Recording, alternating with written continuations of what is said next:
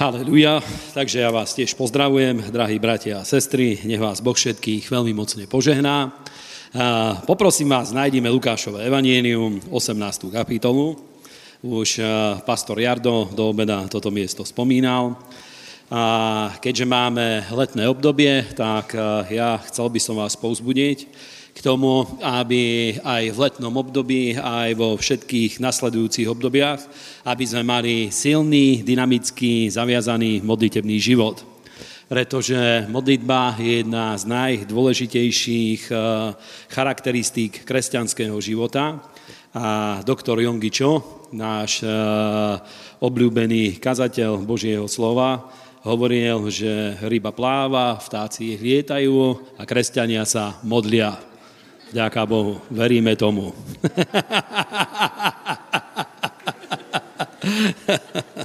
OK, takže Lukáš 18. kapitola. A môžeme sa pozrieť, čo o tom hovoril samotný pán Ježiš Kristus. A ja nechcem hovoriť ani tak o tom, že ako sa modliť, lebo každý kresťan, práve preto, že sme sa znovu zrodili, každý kresťan už eh, mal s najväčšou pravdepodobnosťou vo svojom živote také obdobie, kedy sa modlil, lebo okolnosti ho k tomu prinútili, životné situácie, rôzne výzvy a tak ďalej priviedli nás k tomu, že boli sme ľudia, ktorí eh, hľadali Boha, ale skorej chcem hovoriť o tom, eh, ako vybudovať taký pravidelný modlitebný život, pretože to je veľmi dôležitá e, časť nášho kresťanského života aj z toho eschatologického pohľadu. A tak, ako tu sedíme, ako sme tu zídení, určite som si istý, že sú tu tri skupiny ľudí. sú takí, ktorí sa naučili pravidelne modliť a modlia sa. Sú tu takí, ktorí niekedy mali pravidelný modlitebný život a možno z neho momentálne vypadli. A je možné, že sú tu aj takí ľudia, ktorí nikdy sa nenaučili pravidelne modliť. A myslím si, že tak, ako sme tu, každý niekde v niektorej tejto skupy, z týchto skupín sa nachádza. A nechcem sa samozrejme pýtať, že kto v ktorej. nechcem nikoho ani pozitívne, ani negatívne diskvalifikovať, ovplyvňovať, vytvárať predsudky proti nikomu, ale môj cieľ je, aby som vás povzbudil, aby si sa rozhodol, že v každom prípade chceš mať pravidelný modlitebný život. A dá sa vidieť e, medzi kresťanmi rozdiely, aj medzi ľuďmi, ktorí sa znovu zrodili a naplnili sa Svetým duchom, pretože ľudia, ktorí sa naučili modliť, získali tento návyk, pretože k tomu je treba e, trošku aj prispôsobiť ten životný štýl, je treba e, byť ochotný zaplatiť tú cenu, aby to človek získal ale keď niekto je ochotný k tomu pristúpiť a je ochotný zmeniť svoj prístup k životu tak, aby vytvoril priestor pre pravidelný modlitebný život, v každom prípade dá sa povedať, že jeho život bude lepší a bude úspešnejší ako životy ľudí, ktorí sa nemodlia alebo nenaučili sa modliť. A niekedy e, práve preto, že sme ľudia, dá sa vidieť, že niekedy e, e, kresťania sa modlia vtedy, keď majú problémy a keď majú taký pocit, že eh, majú veľmi dobré karty v rukách, veľmi dobre ide život, všetko dobre prebieha, tak eh, vtedy veľakrát zase máme taký pocit, že Boh nás už tak žehná, že už sa netreba ani modniť. A aj na to mám pre teba jedno veľmi veľké tajomstvo, že nikdy veci nejdú tak dobre, aby nemohli ísť lepšie. Amen. A keď máš pocit, že život ide veľmi dobre, tak o to vzrušenejším spôsobom, o to viacej rozrušenie môžeš ísť a modliť sa, lebo od toho dobrého to môže byť ešte lepšie. Amen pretože slúžime veľkému Bohu, slúžime mocnému Bohu. To neznamená, že nikdy sa život e, nemusí rozkolísať ako loď na vode, keď e, išli učeníci s pánom Ježišom, ale e, aj keď veci idú dobre, vždycky je treba sa modliť a treba hľadať pána a hľadať Božie kráľovstvo. Takže poprosím vás, 18. kapitola Lukášovho Evanielia, budeme čítať od prvého verša až do 8. A povedal im aj podobenstvo na to, že je treba vždycky sa modliť a neustávať. Povedz, vždycky sa modliť a neustávať. Amen. Bol vraj v istom meste nejaký sudca, ktorý sa Boha nebál a človeka nehambil a bola v tom istom meste akási vdova, ktorá chodila k nemu a hovorila, pomsti ma nad mojim protivníkom a vysloboď ma od neho. A nechcel za čas, ale potom povedal sám sebe, hoci sa ani Boha nebojím, ani človeka sa nehambím, ale preto, že mi táto vdova nedá pokoja, pomstím ju, nech mi tu nechodí na veky a netrápi ma. A pán povedal, počujte, čo hovorí ten nespravodlivý sudca. A čo by Boh nepomstil svojich vyvolených, ktorí volajú k nemu dňom aj nocou, hoc aj pri nich zhovieva. Ba hovorím vám, že ich pomstí a to skoro, avšak keď príde syn človeka, či aj nájde vieru na zemi. Amen. Teda Ježíš eh, mal cieľ, keď hovoril tieto slova, hovoril ich s jasným cieľom a síce, že je treba sa modliť vždycky a neprestávať. Stále, neprestajne, stále, vytrvalo je treba sa modliť. A eh, keď hovoríme o vytrvalej, o nepretržitej modlitbe, že je treba sa modliť stále a neprestávať, tak eh, toto niekedy môže vytvoriť taký falošný obraz, pretože niekedy aj ja som bol aj v takých extrémoch, že niekedy to môže vytvoriť zase taký tiež klamlivý obraz, ako keby modliť sa bolo treba hodín, modliť x hodín denne.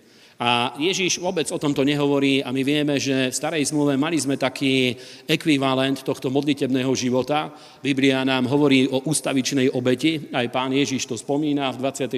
kapitole Matúša. A ustavičná obeť, to bola obeť, ktorá prebiehala pri východe slnka a pri západe slnka dvakrát za deň, nie celý deň, nie nepretržite, ale bola nepretržitá v tom zmysle, že pokiaľ Izrael chcel mať Boha na svojej strane, bola prvá podmienka, bola to, že musela každodenne prebiehať táto obeď. Tieto obete prebiehali aj cez sviatky, aj hm, počas všedné dni.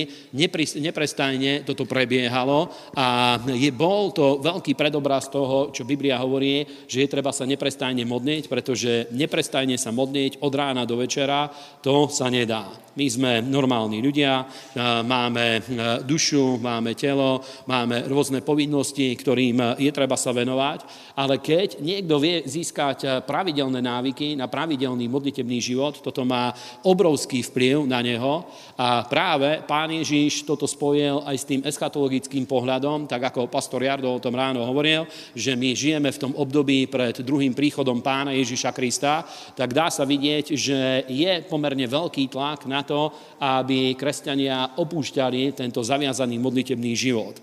A e, môžete hneď sa zamyslieť sami nad sebou, nad svojim vlastným svojim životom, že vidíme, že tá zabávajúca kultúra, multimediálna kultúra a životný štýl je tak naštartovaný, aby ľudia nemali čas na spoločenstvo s Bohom, aby nemali čas na to, aby mohli hľadať Boha a mohli hľadať Božie kráľovstvo.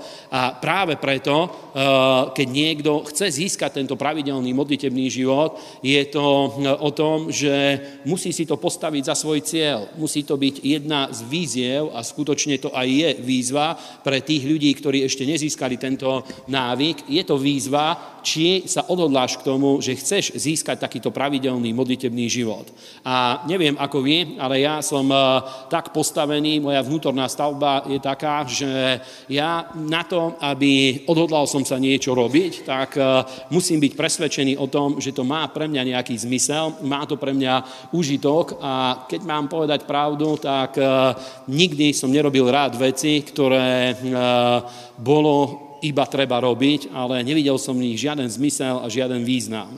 A keďže mám doma dvoch tínedžerov, tak veľmi dobre poznám to myslenie, ktoré je aj medzi tínedžermi. Napríklad, keď sa majú v škole učiť niečo, čo ich nebaví alebo v čom nevidia veľký zmysel, hovoria, že na čo sa to mám učiť, keď to nikdy nebudem potrebovať. A ja im vysvetľujem, práve preto sa to musíš naučiť, aby už nikdy v živote si to nepotreboval. Stačí, keď sa to naučíš teraz, potom to už nebudeš potrebovať. a samozrejme, človek potrebuje získať pozitívnu motiváciu, aby videl zmysel v tých veciach, ktoré robí, ktoré má urobiť a vtedy veľakrát sme ochotní zaplatiť aj tú cenu a zapreť sa a aj keď nás to stojí nejakú obeď a skutočne získať ten pravidelný modlitebný život je určitou obeťou, keď vieme zaplatiť tú cenu, tak to má obrovský, obrovský, obrovský význam. Napríklad veľmi veľa ľudí je takých, pretože všeobecne spoločnosť je tak nastavená, veľmi veľa ľudí vie, ja neviem, o zdravom životnom štýle, alebo poznajú svoje nedostatky v rôznych slabosti, v rôznych oblastiach svojho života a aj vedia, že bolo by dobré s tým niečo urobiť, ale veľmi ťažko sa ľudia na to nastavujú, veľmi ťažko sa na to nastavujeme, keď aj vieme, že to je dobré a je to správne, aby sme išli a aby sme niečo urobili.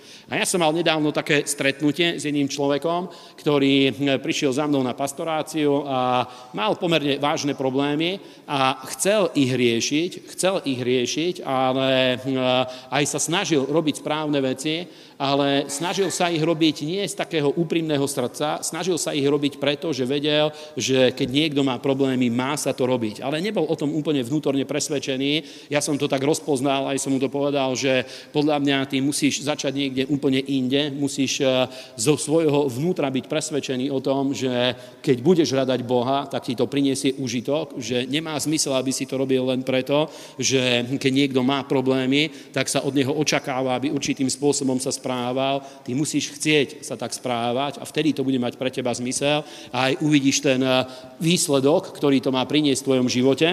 A v modlitevnom živote je to presne takto. Niektorí, ľudia, niektorí kresťania presne takto k tomu pristupujú a preto majú taký ten jojo efekt, že majú obdobia, kedy sa vyhecujú a rozhodnú sa modliť. Keď počujú kázanie v cirkvi, tak jeden až dva dní to vie vydržať. A keď majú problémy, tak vie to vydržať dovtedy, kým neskončia problémy. Ale pravda je taká, že Božie slovo hovorí, že to má obrovské požehnanie a obrovský zmysel, keď sa naučíš modlieť a naučíš sa modliť pravidelne. A táto pravidelná modlitba, o ktorej chcem hovoriť, pretože každý, aj tí ľudia, ktorí pravidelne sa modlia, majú také obdobia, kedy sa modlia viacej. Niekedy skutočne Svetý Duch nás tak vedie, že je treba pridať ten modlitebný čas ale ja vidím, že keď e, niekto vie oddeliť svoj čas na to, aby mal spoločenstvo s Bohom, bez toho, aby čokoľvek e, z tohto sveta ho rozrušovalo, 30-40 minút denne, tak už vie získať pomerne dobrú duchovnú kondíciu a vie sa skutočne dostať pod vplyv Božieho kráľovstva. Tak, že potom vo všetkom, čokoľvek robí a všade, kdekoľvek ide, vie, je schopný rozpoznávať Božiu ruku na svojom živote a byť vnímavý na Božie vedenie a na, na pohyb Svetého Ducha. Takže chcel by som vám hovoriť, povedať e, o štyroch oblastiach, ktoré určite ovplyvní v tvojom živote to, ako ťa to ovplyvní, keď sa budeš modliť. Nechcem hovoriť o tých výsledkoch, lebo to je samostatná časť, ale chcem hovoriť o tom, že ako pozitívne to ovplyvní tvoj život, keď keď získáš tento pravidelný modlitebný život. A poprosím vás, eh, poďme do Matúšovho Evanielia, 16. kapitola. Prvá, eh, prvá oblasť, ktorá sa začne meniť v tvojom živote, je, že keď sa eh, naučíš pravidelne modliť, získaš tento pravidelný modlitebný život, a teraz nechcem povedať, že nutne je treba úplne každý, každý, každý deň sa modliť, ale samozrejme je to najlepší stav, ale keď nie, tak zober si, že týždeň má 7 dní, tak je lepšie, aby aspoň 4 dní v týždni si sa modlil, aby väčšiu časť týždňa si vedel zabezpečiť to, že ty ostaneš pod vplyvom Božieho kráľovstva. Amen. Keď je to menej, tak to znamená, že Božie kráľovstvo má menšiu prioritu a menšiu šancu vplývať na teba ako čokoľvek iné. A teraz nehovoríme o krátkodobom stave, lebo príležitosne môže sa stať, že vznikne taký tlak, ale nemôže to byť z týždňa na týždeň, z mesiaca na mesiac, z roka na rok a tak ďalej. Môže sa to stať výnimočne jeden, dva týždne hm, v nejakom období človeku, ale zase sa potrebuje vrátiť späť a ťahať späť práve preto, že my nechceme žiť pod vplyvom tohto sveta, ale chceme žiť pod vplyvom Božieho kráľovstva. Amen. A poprosím ťa, zavri svoje oči, zdvihni jednu ruku a povedz, ja chcem žiť pod mocou Božieho kráľovstva. Nechcem byť ovplyvnený svetom, ale ja budem ovplyvňovať tento svet. Amen. Kým ešte prečítame, ešte spravím jednu poznámku na úvod a síce, že práve preto, že už veľa rokov žijem medzi kresťanmi, aj sám som kresťanom veľa rokov, veľa rokov aj slúžim ako pastor, vidím, že väčšina ľudí, ktorí sa znovu zrodia, majú veľmi radi Božie slovo. Veľmi si obľúbia čítanie Biblie, možno nie všetci, ale vidím, že väčšina ľudí, ktorých poznám, radi čítajú Bibliu radi čítajú aj kresťanskú literatúru, ale s modlitebným životom je to o mnoho náročnejšie, pretože modliť, modliť sa a zvlášť modliť sa pravidelne, toto vyžaduje e, schopnosť e, odolávať určitému tlaku. Vyžaduje toto, aby boli sme schopní, ty osobne, aby si bol schopný čeliť určitému tlaku na tvoj život, pretože proti tomu, aby sme sa modlili, skutočne je tlak. Ten tlak má duchovný pôvod a veľmi veľa vecí o tom by sa dalo rozprávať. A zvlášť, čím viacej sa blíži príchod Ježiša Krista, tým tento tlak bude väčší a väčší. A Biblia hovorí, že tak ako ekonómovia zvyknú hovoriť, že sa tie pomyselné nožnice viacej otvárajú medzi chudobnými a bohatými ľuďmi, Biblia hovorí, že toto isté sa bude diať medzi svetými a medzi týmto svetom, pretože čím bližšie bude príchod Ježiša Krista, tým Božie kráľovstvo a ľudia, ktorí sú v Božom kráľovstve a svet, ľudia, ktorí žijú pod vplyvom tohto sveta, lebo aj my sme vo svete, ale nie sme pod jeho vplyvom. Amen. Sme vo svete, ale nie sme pod jeho vplyvom, ale ľudia, ktorí žijú pod vplyvom tohto sveta, pôjdu úplne opačnými smermi. Ten, tá nožnice sa budú otvárať stále viacej a práve preto, že je taký obrovský tlak, aby toto sa dialo, Božie slovo hovorí, že pán Ježiš pred svojim príchodom, pred vyvrcholením veku, bude hľadať práve ten druh viery, ktorá sa modlí dňom aj nocou. Že pravidelne, neprestajne sú ľudia na zemi, ktorí sa modlia a Boh bude hľadať práve takýchto ľudí, pretože ľudia, ktorí sa modlia, vedia otvárať cestu pre Božie kráľovstvo v tomto svete. Amen. Takže ideme hovoriť o tom pravidelnom modlitebnom živote. Prvá vec, prvý bod. Nájdime Matúš 16, 23 až 25. Čo sa deje, keď sa modlíme? A poviem vám, že toto je veľmi silné, čo teraz prečítame, na čo sa pozrieme, čo pán Ježiš hovoril. A bod číslo jedna, o ktorom by som chcel hovoriť, je, že tí, ktorí sa naučia pravidelne modliť, naučia sa, ako sa poddať Božej vôli a chodiť v nej a naučia sa, ako žiť posvetený život. Ten, kto sa nemodlí pravidelne, poviem vám, že má o mnoho ťažšiu pozíciu v tom, aby naplnil Božiu vôľu, aj keď je pravda, že každý, kto sa znovu zrodil v určitej oblasti, už naplnil Božiu vôľu, pretože prvý bod s ľudským životom, prvá časť Božieho plánu s ľudským životom je to, aby každý sa znovu zrodil a prišiel k poznaniu Ježiša Krista. A ak ste videli tie nové videá Johna Hegiho, tak on tam hovorí, že hovorí o situácii v Spojených štátoch, ale tu na, je to veľmi podobné.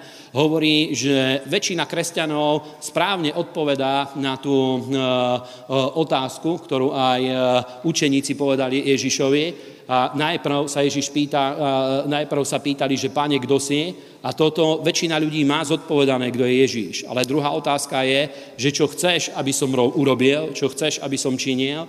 A to je otázka, ktorú veľa ľudí nemá zodpovedanú, pretože my vieme, že keď sme sa znovu zrodili, Boh má svoj plán s našimi životmi. Amen. A povedz aj svojmu susedovi, Boh má plán s tvojim životom. Amen. Takže poprosím vás, nájdime Matúš 16, 23 až 25. Toto je veľmi silné, čo hovoril pán Ježíš. A toto bolo súčasť jedného rozhovoru s Petrom a viete, že Peter bol učeníkom pána Ježíša Krista. A Ježíš mu povedal, obrátil sa a povedal Petrovi, choď za mnou, satane, pohoršením si mi, lebo nemyslíš na Božie veci, ale na ľudské. Vtedy povedal Ježíš svojim učeníkom, ak chce niekto prísť za mnou, nech zaprie sám seba a vezme svoj kríž a ide za mnou, lebo ten, kto by chcel zachrániť svoju dušu, stráti ju a kto by pre mňa strátil svoju dušu, nájde ju. Amen.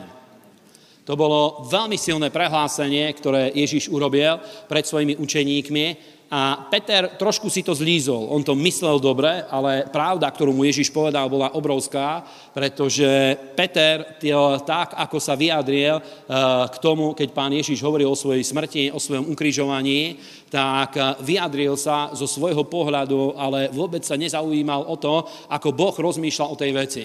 A rozmýšľal o tom z jednoduchého dôvodu, pretože videl, ako, aký obrovský pozitívny vplyv na neho malo to, keď spoznal pána Ježiša Krista, ako eh, obrátil sa z rôznych hriechov, ako na neho prišlo požehnanie, ako vedel žiť v pánovom pomazaní a tak ďalej. A keď Ježiš hovoril o svojej smrti a o ukrižovaní, pre neho to bolo nepredstaviteľné, pretože nechápal Božie plány, nechápal Božiu vôľu, ale vnímal to iba z toho pohľadu, toho osobného profitu a požehnania, ktoré prichádzalo na jeho život. A Ježíš vtedy ho pokarhal, dokonca hovorí, že pohoršením sú si mi satane, lebo nemyslíš na Božie veci, ale na ľudské. A povedal, že ak chce ísť niekto za mnou, nech zapre sám seba, vezme svoj kríž a nasleduje ma. A to je skutočne veľmi veľká podmienka toho, aby my sme vedeli žiť v Božej vôli, aby sme spoznali Pána Ježiša Krista. Toto nie je podmienka. Na to je potrebné počuť evanielium a dostať zjavenie, ale ako nasledovať Ježiša Krista, tam je podmienka, aby každý zaprel sám seba a zobral svoj kríž na, na seba, aby vedel nasledovať Ježiša. A poviem vám, že toto znie veľmi mysticky a veľmi veľa tajomných mystických vecí okolo tohto sa dá, eh, by sa dalo povedať, čo všetko ľudia o tomto povedali, čo všetko znamená to, keď človek má zobrať kríž a zaprieť sám seba a zobrať kríž, ale ja vám poviem, že je to veľmi jednoduché a je to veľmi praktické, pretože prvá oblasť, kde toto môžeš uskutočniť je, keď sa rozhodneš každodenne, že ideš sa modliť. Pretože voči tomu, aby človek išiel a modlil sa, aby modlil sa nie len tak, že ja sa modlím pravidelne, vždycky na Vianoce a na Veľkú noc, ale aby každý deň si strávil čas Bohom a aby Božie kráľovstvo dostalo šancu sa ťa dotknúť, toto je určitý boj, ktorý každý človek musí vyhrať. Napríklad na to, aby si oddelil čas, viacej ako 2, 3, 4 minúty, ale aby si oddelil čas, povedzme pol hodinu alebo 40 minút na to, aby si ich strávil pravidelne v Božej prítomnosti. Na to napríklad musíš prinútiť svoje myšlienky, aby nie oni určovali to, čo ideš robiť a čo sa ide diať, ale ty musíš sa oprieť o svojho vnútorného človeka, ktorý sa znovu narodil a je plný Svetého Ducha a ty musíš zabrániť svojim myšlienkam na to, aby aby vírili v tvojej hlave všetkými možnými smermi a aby ťa obťažovali a rozptilovali, pretože ty máš o mnoho väčší cieľ stretnúť sa s Bohom. Amen. A keď niekto naučí sa pravidelne modliť, tak e, už naplňaš vo svojom živote presne toto, že bereš kríž, zapreš samého seba, vezmeš kríž, kríž na svoj život a ideš do Božej prítomnosti, vstupuješ do Božej slávy, aby si sa stretol s Bohom a aby si sa dostal do Božej prítomnosti, aby Božie kráľovstvo ťa mohlo ovplyvniť. A svet presne opačným spôsobom ale ide, pretože svet stále sa snaží podnietiť cez e, hudbu, cez atmosféru, cez rôzne vône, cez čokoľvek, podnietiť v ľuďoch e, ich fantáziu na rôzne hriešne skutky, hriešne návyky a tak ďalej, na bezbožný spôsob života, ale keď ty sa rozhodneš, že ideš sa modliť, robíš presne opačnú vec a síce začneš podmaňovať svoje telo pod Božiu vládu a pod vplyv Božieho kráľovstva, pretože tvoj vnútorný človek, v ňom je duch synovstva, ktorý volá Abba Otče. Amen a svoj život začínaš dostávať pod eh, vplyv Božej moci a pod vplyv Božieho kráľovstva a aj tvoja mysel stáva sa o mnoho otvorenejšia pre poznanie Boha a pre poznanie Božieho kráľovstva. A týmto sa deje jedna veľmi zaujímavá vec a síce, že každý deň vieš prelomiť vplyv tohto sveta a dostať sa pod vplyv Božieho kráľovstva, keď robíš veľmi jednoduchú vec, získáš a vybuduješ pravidelný modlitebný život. Amen. A znovu poviem, tu nie je reč o kláštornom živote. Tu nie je reč o tom, že treba sa zaviazať preto, že 3, 5, 7, 10 hodín denne budeš sa modliť. Nie, o tomto tu vôbec eh, nie je reč. Tu je reč o tom, že každý deň stráviš taký čas v Božej prítomnosti, ktorý je potrebný na to, aby ten tlak tohto sveta a tlak hriechu, pretože bez tohto pravidelného modlitebného života, poviem vám priatelia, o mnoho ťažšie sa dá napríklad odolávať hriechu, odolávať rôznym pokušeniam a tak ďalej. A osobne neviem tomu uveriť, že sú ľudia, ktorí vedia e, naplňať, podriadovať sa Bohu a podriadovať Božej vôle a podriadovať Božiemu kráľovstvu, ktorí nie sú ochotní zaplatiť túto jednoduchú cenu. A to nie je dlhý čas. Toto nie je dlhý čas. To je, to je krátka chvíľa. To je krátky okamih. Koľkokrát eh, niekto si sadne, ja neviem, eh, eh, pri jedle, alebo proste keď má chvíľu čas, sadne si a začíta sa niekde, ja neviem, do nejaké, nejakého spravodajstva, alebo začíta sa do nejakej komunikácii na sociálnych sieťach a prebehne niekoľko desiatok minút a predstav si, že ty môžeš niekoľko desiatok minút, na to nie je treba veľa, pretože Božie kráľovstvo je tak mocné, že stačí trochu z neho a ovplyvní všetko. Biblia má jeden princíp, hovorí, že 10% už dokáže zmeniť všetko. 10% už dokáže zmeniť absolútne všetko, získať nad všetkým vládu a kontrolu a úplne všetko dostať pod moc Božieho požehnania. A predstav si, že niekoľko desiatok minút denne vedia rozhodnúť o tom, že ty skutočne vieš žiť ako víťaz, nie že by si chcel, ale vieš žiť ako víťaz v každej oblasti svojho života. A tu to začína. Presne tu to začína. Teda keď získaš pravidelný modlitebný návyk, rozhodneš sa, že sa chceš pravidelne modliť, chceš ísť do Božej prítomnosti, každý deň dostať sa pod vplyv Božieho kráľovstva, tak skutočne hm, každý deň si schopný toto správiť a vieš o mnoho lepšie vnímať ten prúd, ktorým hm, Boh vedie tvoj život, vieš o mnoho lepšie vnímať ten prúd, ako Svetý Duch ťa vedie a tak ďalej, o mnoho silnejšie sa dostaneš pod vplyv Božieho kráľovstva. Druhá, bod číslo 2. Čo sa deje, keď sa niekto pravidelne modlí? Ináč toto samé, tento prvý bod je tak veľká téma, že niekoľko kázní by sa dalo na to, na to urobiť, ale je to obrovsky silná pravda, keď sa rozhodneš modliť, tak um, o mnoho viacej sa dostaneš do Božej vôle. Keď toto vybuduješ napríklad, tak tvoj život sa posunul k tomu, aby si žil v dokonalej Božej vôli. Amen. O mnoho silnejšie a o mnoho viacej. Bod číslo 2 tí ľudia, ktorí sa naučia modliť, toto má obrovský vplyv, keď sa naučíš pravidelne modliť, má to obrovský vplyv na jednu ďalšiu oblasť, pretože je to tak, ako keď eh, niekto ide a trénuje, tak cieľom pravidelného tréningu, keď robí šport už na nejakej väčšej úrovni ako len eh, príležitosne, iba tak rekreačne, tak cieľom je napríklad opakovať určité cvičenia stále dookola, aby získal v tých driloch e, takú svalovú pamäť a také e, podvedomé, intuitívne návyky niečo robiť, nejako sa zachovať, nejako správať, práve kvôli tomu, že keď nastane tá situácia a veci sa zomelú veľmi rýchlo, aby nerozmýšľal hlavou, ale intuitívne, aby sa zasprával. A presne veľmi podobné je to aj v modlitebnom živote, pretože keď sa naučíš pravidelne modliť, stane sa druhá zaujímavá vec v tvojom živote a síce, že naučíš sa žiť a chodiť v Božej moci. A poprosím vás, pozrime e, Matúšové evanienium, 11. kapitola. E, toto je tiež veľmi zaujímavé. Matúšové evanienium, 11. kapitola, 11 až 13. Toto je jedno veľmi silné prehlásenie, ktoré pán Ježiš povedal a hovoril o Jánovi Krstiteľovi a povedal, amen vám hovorím, že nepostal medzi splodenými zo žien väčší nad Jána Krstiteľa, ale ten, kto je menší v kráľovstve, je väčší ako on.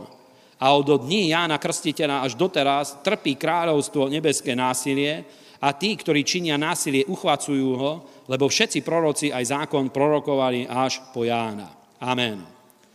Pán Ježiš toto povedal o Jánovi a preto od Jána bolo zvestované Božie kráľovstvo, pretože Ján bol e, najväčší zo všetkých prorokov, lebo všetci iba hovorili o príchode Mesiáša, ale Ján bol ten, ktorý fyzicky na ňo ukázal a povedal, bratia, toto je spasiteľ. Preto bol najväčší zo, svoj, zo všetkých prorokov, od Boha dostal túto milosť, aby on toto vyhlásil, dostal najväčšiu príležitosť, najväčšiu možnú česť, akú kto mohol poznať, dostať, bolo, že on Izraelovi predstavil Mesiáša a tým aj celému svetu, pretože Izrael Boh povolal, aby bol svetlom pre národy. Takže celému svetu týmto dostal eh, to privilegium, aby predstavil pána Ježiša Krista, že on je spasiteľ a je Mesiáš a od Jána, pretože Božie kráľovstvo prišlo, všetci hovorili o tom, že príde, ale keď prišiel Ježíš do tohto sveta, Božie kráľovstvo už prišlo. Amen. Povedz, ďaká Bohu, Božie kráľovstvo je už tu. Amen. A Ježíš hovorí, že od Jána sa zvestuje Božie kráľovstvo a každý sa na silu do ňoho tisne. Sú rôzne možnosti, ako sa to dá preložiť. Niektorí to prekladajú tak, že mužovia moci, alebo tí, ktorí činia moc. Alebo e, pozeral som e, aj niektoré grécké preklady, tam zase hovoria e, v takom zmysle, že tí, ktorí si nárokujú jeho vplyv, nárokujú si to a podstata je veľmi jednoduchá. Keď niekto chce sa naučiť modliť, alebo naučí sa modliť, tak sa naučí ako stiahnuť Božiu prítomnosť do svojho života, ako nárokovať si Božie kráľovstvo do rôznych oblastí svojho života, sám na seba, na svoju rodinu, na svoje zdravie, na svoj materiálny život. Naučíš sa, ako stiahnuť nárok Božieho kráľovstva na, na církev, na svojich priateľov, na ľudí, ktorým sa káže evanienium. A týmto sa deje jedna veľmi zaujímavá vec a síce, že Svetý Duch ťa začne vyučovať tomu, ako chodiť v autorite a moci Božieho kráľovstva. Čo zase je treba povedať, že ľudia, ktorí sa nemodlia, toto nevedia pochopiť, pretože moc a autorita Božieho kráľovstva nie je psychickou silou, nie je ani fyzickou silou, ale je to duchovná moc. A preto iba ľudia, ktorí sa naučia pravidelne modliť, vedia účinne používať túto autoritu, účinne vedia používať meno Ježíš a vplyv Božieho kráľovstva.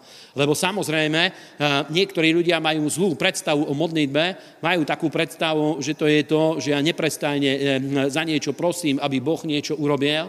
A keď sa pozrieš do Biblie, prídeš na to, že modlitba je o mnoho viacej o presadení tvojich práv, tvojich nárokov, tvojej moci a tvojej autorite, autority, ako to, že neprestajne prosíš, aby niečo sa udialo, aby Boh niečo urobil, pretože my sme dostali autoritu, dostali sme meno Ježíš, dostali sme pomazanie Svetého Ducha, aby sme presadzovali Božie kráľovstvo. Amen. Takže Biblia jednoznačne nám dáva tento dôkaz, že keď niekto naučí sa pravidelne modlieť, naučí sa chodiť v moci a v sile Božieho kráľovstva. A je to veľmi zaujímavé, pretože keď týmto začneš napríklad svoj deň, že ráno získaš tento modlitebný návyk, ja mal som také obdobia, kedy som sa pravidelne modlil ráno, pravidelne som sa modlil na obed, pravidelne som sa modlil večer, eh, vždycky proste v nejakom období v tom inom čase. Ale musím povedať, že najlepšie je to modliť sa ráno. Napríklad, keď som sa modlil večer, veľakrát to bolo, malo to tú nevýhodu, že moc som sa nevyspal, lebo bol som tak rozrušený veľakrát, keď som sa večer modlil, že som nevedel zaspať. Tak sa ma Svetý duch dotkol, tak pomazanie zostalo na mojom živote, že mal som chuť čítať Bibliu a nie zavrieť oči a spať a tak ďalej. A e, teraz zvykol som si do obeda hľadať Boha a mať spoločenstvo s ním, byť v Božej prítomnosti, ale každý má nejaké podmienky, v ktorých sa nachádza, ale dôležité je, že keď v modlitbe uplatňuješ moc a vplyv Božieho kráľovstva, táto autorita na tebe ostane a ty vieš v nej chodiť celý deň. Všade, kdekoľvek ideš, všade, kdekoľvek sa nachádzaš, si si vedomý toho, že táto moc a sila a autorita je na tebe, preto o mnoho e, reflektívnejším spôsobom vieš sa postaviť voči rôznym situáciám, voči rôznym okolnostiam a stávaš sa o mnoho reálnejšie sa stávaš tým, čo Biblia hovorí, stávaš sa premožiteľom, človekom, ktorého viera premáha tento svet. Takže to je ďalší, druhý dôležitý dôvod, alebo ďalšia dôležitá vec, ktorá sa deje v tvojom živote, keď sa naučíš pravidelne modliť. Tretí bod, tiež veľmi zaujímavý, môžeme sa posunúť kúsok ďalej. A nájdime, čo nám hovorí Božie slovo. Haleluja. Ďalšia oblasť je, že staneš sa o mnoho viacej citlivý na, na Svetého Ducha a na vedenie Svetým Duchom. A teraz poďme, nájdime Lukáš, alebo nájdime skutky 10. kapitolu. V Biblii vidíme, že aj samotný pán Ježíš e, určité rozhodnutia nerobil bez toho, aby sa modlil. A, a e, je to veľmi zaujímavé, čo vám teraz poviem. Jeden môj veľmi dobrý priateľ z jedného z našich zborov eh, je veľa rokov kresťanom a je o mnoho vzdelanejší ako ja. A eh, minule hovoril k zbierke a povedal veľmi zaujímavú vec. Hovorí, že vždycky ho zaujímalo to, eh, keď Biblia hovorí o múdrosti, hlavne starej zmluve, hovorí, že veľmi ho to zaujímalo, že ako Židia chápu múdrosť. A hovorí, že roky hľadal niečo, čo by ho vnútorne uspokojilo a eh, potom niekde sa dostal k nejakému rozhovoru, ktorý robil nejaký starý židovský rabín a keď sa ho pýtali na chochme, spýtali sa ho na múdrosť, že ako on chápe múdrosť, toto je veľmi zaujímavé, povedal, že hm, tento starý rabín povedal, že podľa neho múdrosť je to, keď človek vie robiť jedno dobré rozhodnutie za druhým. To je obrovské požehnanie. Priatelia, toto je obrovské požehnanie. Predstav si napríklad, keď sa pozrieš na svoj život. Ja keď sa pozriem späť dozadu, vidím, že skutočne na základe dobrých rozhodnutí sa rozhodlo o tom, či v určitých kľúčových momentoch môj život, alebo rodina, alebo služba, či sa posunú ďalej. Na základe dobrých rozhodnutí. A predstav si, keď niekto je schopný robiť dobré rozhodnutia jedno za druhým, že jeho život ide neprestajne hore, stále stúpa hore a vyššie a vyššie. Lebo my, keď počujeme o múdrosti, veľakrát máme túto predstavu, že múdrosť, že to je strašne vzdelaný človek, proste prečítal extrémne veľa kníh a má veľmi veľa intelektuálneho poznania. A teraz nikoho sa nechcem dotknúť, ale ja videl som veľmi veľa ľudí, ktorí majú obrovský potenciál práve vďaka tomu, že sú veľmi intelektuálne vzdelaní a predsa nevedia získať z toho nejaký užitok obyčajní, prostí ľudia veľakrát, nechcem povedať, že všetci, ale videl som, že obyčajní, prostí ľudia veľakrát lepšie vedia predať sám seba a zarobiť o mnoho viacej peňazí, ako títo, zase sa nechcem nikoho dotknúť, ale premudreli ľudia. A ja nie som proti vzdelaniu, nikto nie je proti vzdelaniu, tu nie je reč o tomto, ale skutočná múdrosť, si predstav, že mňa toto obrovsky uspokojuje, keď toto počujem, že niekto to takto chápe, lebo mne to dáva o mnoho väčšie svetlo, že skutočne múdrosť v tom biblickom zmysle je robiť správne rozhodnutie jedno za druhým. Vďaka pánovi. To je obrovské požehnanie. A pozrime, pán Ježíš rôzne rozhodnutia robil na základe modlitby, na základe toho, že išiel a modlil sa. Napríklad Lukáš 6, nebudeme to hľadať. Tam hovorí Božie slovo, že pán Ježíš cítil, že je treba vyvoliť apoštolov a išiel a strávil noc na modlitbe. A keď sa vrátil, išiel, prišiel a ustanovil 12 apoštolov, ktorých povolal a ich povolal do služby a vedel, že to je veľmi dôležité rozhodnutie, pretože to bolo rozhodnutie, ktoré malo ovplyvniť budúcnosť sveta vyvolenie učeníkov, to bolo o mnoho viacej ako len to, že kto ho bude nasledovať, pretože on videl celú budúcnosť, videl to, čo to vypôsobí až do dneska, čo to vypôsobí ešte aj v našej budúcnosti, koho vyvolil za svojich učeníkov a za svojich apoštolov a išiel a modlil sa. A strávil noc v modlitbe a potom, potom urobil toto rozhodnutie. A viete, že poznať Božie kráľovstvo je iná vec, ako o ňom vedieť veľmi veľa vecí. A nedokončil som jednu myšlienku, vravel som, že viem, že veľa kresťanov radi čítajú Bibliu. A keď čítaš Bibliu, tak Božie slovo vie mať veľký vplyv na teba. Ale pokiaľ sa nenaučíš pravidelne modliť, tak ten vplyv, ktorý Božie slovo má na teba, nevieš preniesť ďalej, aby tento vplyv ovplyvňoval tvoje životy, tvoj život, tvoju rodinu, aby to ovplyvnilo tvoju službu, aby to ovplyvnilo ľudí, medzi ktorými žiješ pretože táto moc sa uvoľňuje v modlitbe. A ľudia, ktorí veľa čítajú Bibliu a majú prečítaných veľmi veľa kníh, môžu veľmi veľa vecí vedieť o Bohu, ale ľudia, ktorí sa modlia, čítajú Bibliu, ale popri tom sa aj modlia, Boha poznajú. Pretože bez modlitby sa nedá poznať Boha. Bez toho, aby si bol človekom, ktorý sa modlí, nevieš poznať Boha, nebudeš poznať Svetého Ducha a nebudeš citlivý na jeho vedenie. A práve preto veľa ľudí sa stávajú mystikmi a má to na nich obrovský vplyv, keď počujú, že niekto mal hen také videnie, niekto mal tam také videnie, niekto, niekto dokonca počul Boha, že Boh mu niečo povedal a tak ďalej. A veľmi veľa mystiky vie byť medzi ľuďmi a zvlášť na náboženských ľudí má toto obrovský vplyv, keď ľudia toto počujú, keď toto vnímajú, pretože im to príde veľmi tajomné a veľmi mystické. A pravda je taká, že ľudia, ktorí sa pravidelne modlia, vedia vnímať Boha a vedia vnímať jeho vplyv na svoj život. Biblia hovorí o Svetom duchu, že Svetý duch je ako rieka a Bonke v jednej zo svojich kníh má takú kapitolu, ktorá sa volá, že uh, uh, učme sa, tak sa to nejako volá, aha, lekcia plávania od Ezechiela sa tak volá tá kapitola. A je to práve z tej e, Ezechielovej knihy, kde hovorí, z Ezechielovho proroctva, kde hovorí o tom, ako aniel ho zobral a ukázal mu rieku života. A najprv bola pokotníky, potom po kolena, potom popás a potom v nej už plával. A plávať v rieke je úplne iné ako plávať v bazéne alebo plávať v mori, pretože rieka má prúd. A napríklad ostať v prúde rieky sa väčšinou nedá veľmi dlho. Ale keď sa tam podarí niekomu dostať, my ako tínedžeri sme sa kúpavali v rieke, je to skoro ako na tobogáne, lebo keď ťa strhne prúd, za pár sekúnd o niekoľko desiatok metrov ťa to vyhodí niekde na breh a cítiš tú silu, cítiš ten prúd. A keď niekto sa pravidelne modlí, presne toto sa deje, že ty vieš cítiť ten prúd, kadiaľ ide rieka života a práve preto sa staneš o mnoho citlivejší na vedenie Svetým duchom, úplne intuitívne, prirodzene, nemysticky začneš chápať vedenie Svetým duchom a jeho smerovanie v tvojom živote. A je to veľmi dôležité, je to veľmi mocná vec.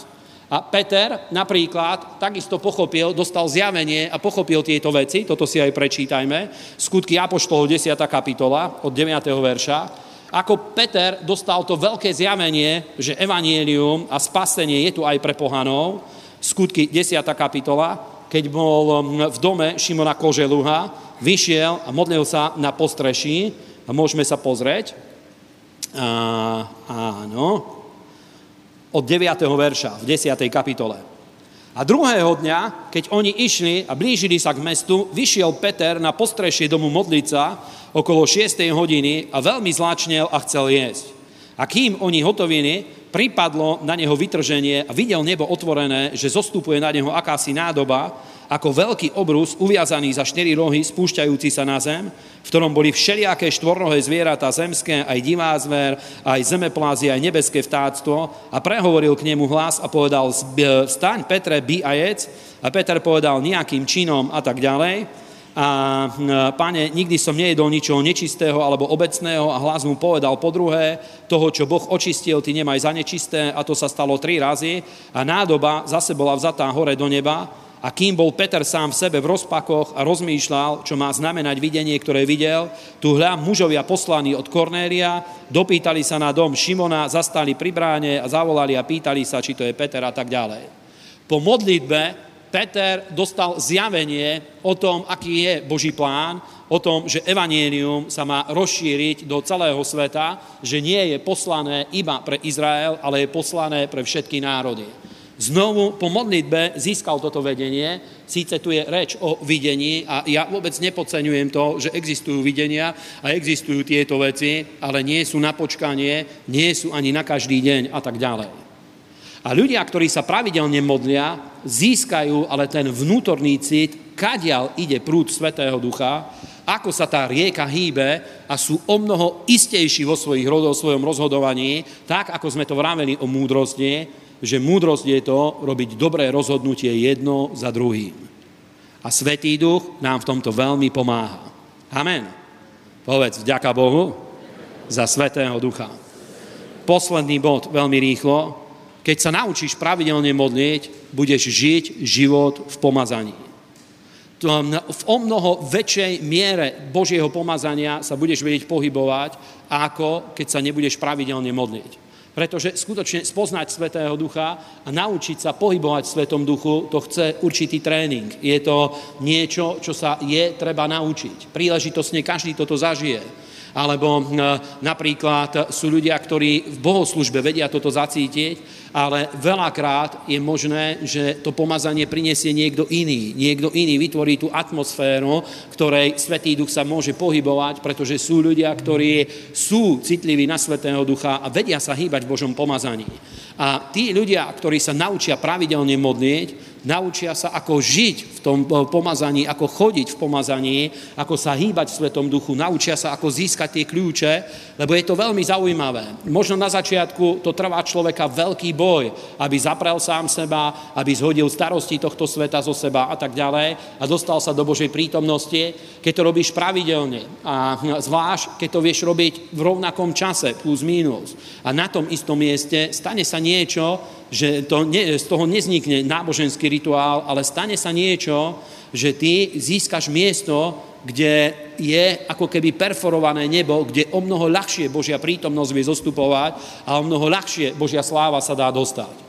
Napríklad, keď človek cestuje, keď prídeš, teraz je ten čas dovoleniek, keď niekde ocestuješ, prídeš niekde, veľakrát na tom mieste, kde prídeš, už len preto, že to je iné miesto, možno iná krajina a tak ďalej, veľakrát musíš viacej sa zapreť, aby si sa modlil a trvá to niekoľko dní, kým znovu tá Božia prítomnosť tam zostúpi tak, aby permanentne tam prebývala, aby úplne spontánne skoro si sa vedel modliť, pretože to je, súvisí to s tým duchovným životom a ako veci fungujú, pritom Boh sa nemení, ale hm, to duchovné prostredie vie mať svoj vplyv.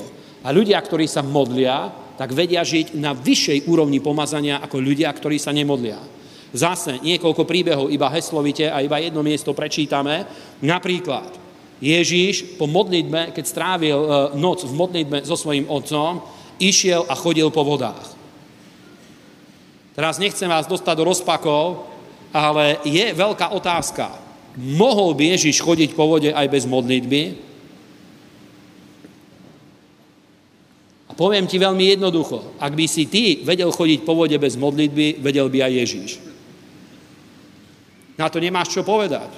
Pretože Ježiš vystupoval ako človek pomazaný Svetým duchom. A po vodách nechodil hocikedy, hociako, napríklad keď bol sám, netrénoval to v bazéne alebo vo vani, keď ho nikto nevidel. Aby sa naučil, že nie je 1, 2, 3 kroky, ale aby sa naučil, že 10, 15, 20, aby to nebolo trápne, že spravím dva a hneď sa ponorím. Nevedel hoci kedy chodiť po vode, tak ako ani ty nevieš. Ale predsa, keď strávil noc s otcom, bol v modlitbe, modlil sa, prišiel v takom pomazaní, že nikdy sa to neučil, vedel chodiť po vodách. Teda má to vplyv na tvoj život, keď sa naučíš modliť a modlíš sa. Amen. Iný zaujímavý príbeh. Skutky, toto aj nájdeme, 9.40. Posledný verš. Haleluja. Skutky 9.40. Ako Peter skriesil Tabitu. Toto je veľmi zaujímavé. Priviedli ho na to miesto, kde bolo mŕtve telo, Teraz zase je otázka. Mohol ju Peter skriesiť hneď? Teoreticky áno, ale prakticky nie. Pretože videl plačúcich ľudí, toto všetko na neho malo vplyv. Uh, videl mŕtve telo, čo nikomu nie je príjemné a tak ďalej. Preto spravil jednu zaujímavú vec. Pozri 40. verš. Vtedy vyhnal Peter všetkých von, sklonil kolená a modlil sa, a obrátil sa k mŕtvemu telu a povedal, Tabita vstáň a ona otvorila oči a keď videla Petra, posadila sa. Peter spravil jednu veľmi zaujímavú vec. Sklonil kolená, zavrel oči, pretože nechcel vidieť ľudí, nechcel vidieť mŕtve telo, chcel sa dostať do Božej prítomnosti. A keď sa modlil, premodlil sa do nej, naraz na ňo zostúpilo pomazanie, bola na ňom autorita, a uplatnili ju a Tabita stala z mŕtvych. Teda priatelia, len to som vám chcel povedať, že má to obrovský zmysel pre teba, aby nie vedel si sa modliť vtedy, keď máš problémy, ale aby si sa naučil pravidelne modliť a získať pravidelný modlitebný život. Nech vás Boh veľmi požehná, z celého srdca vám to prajem. Amen.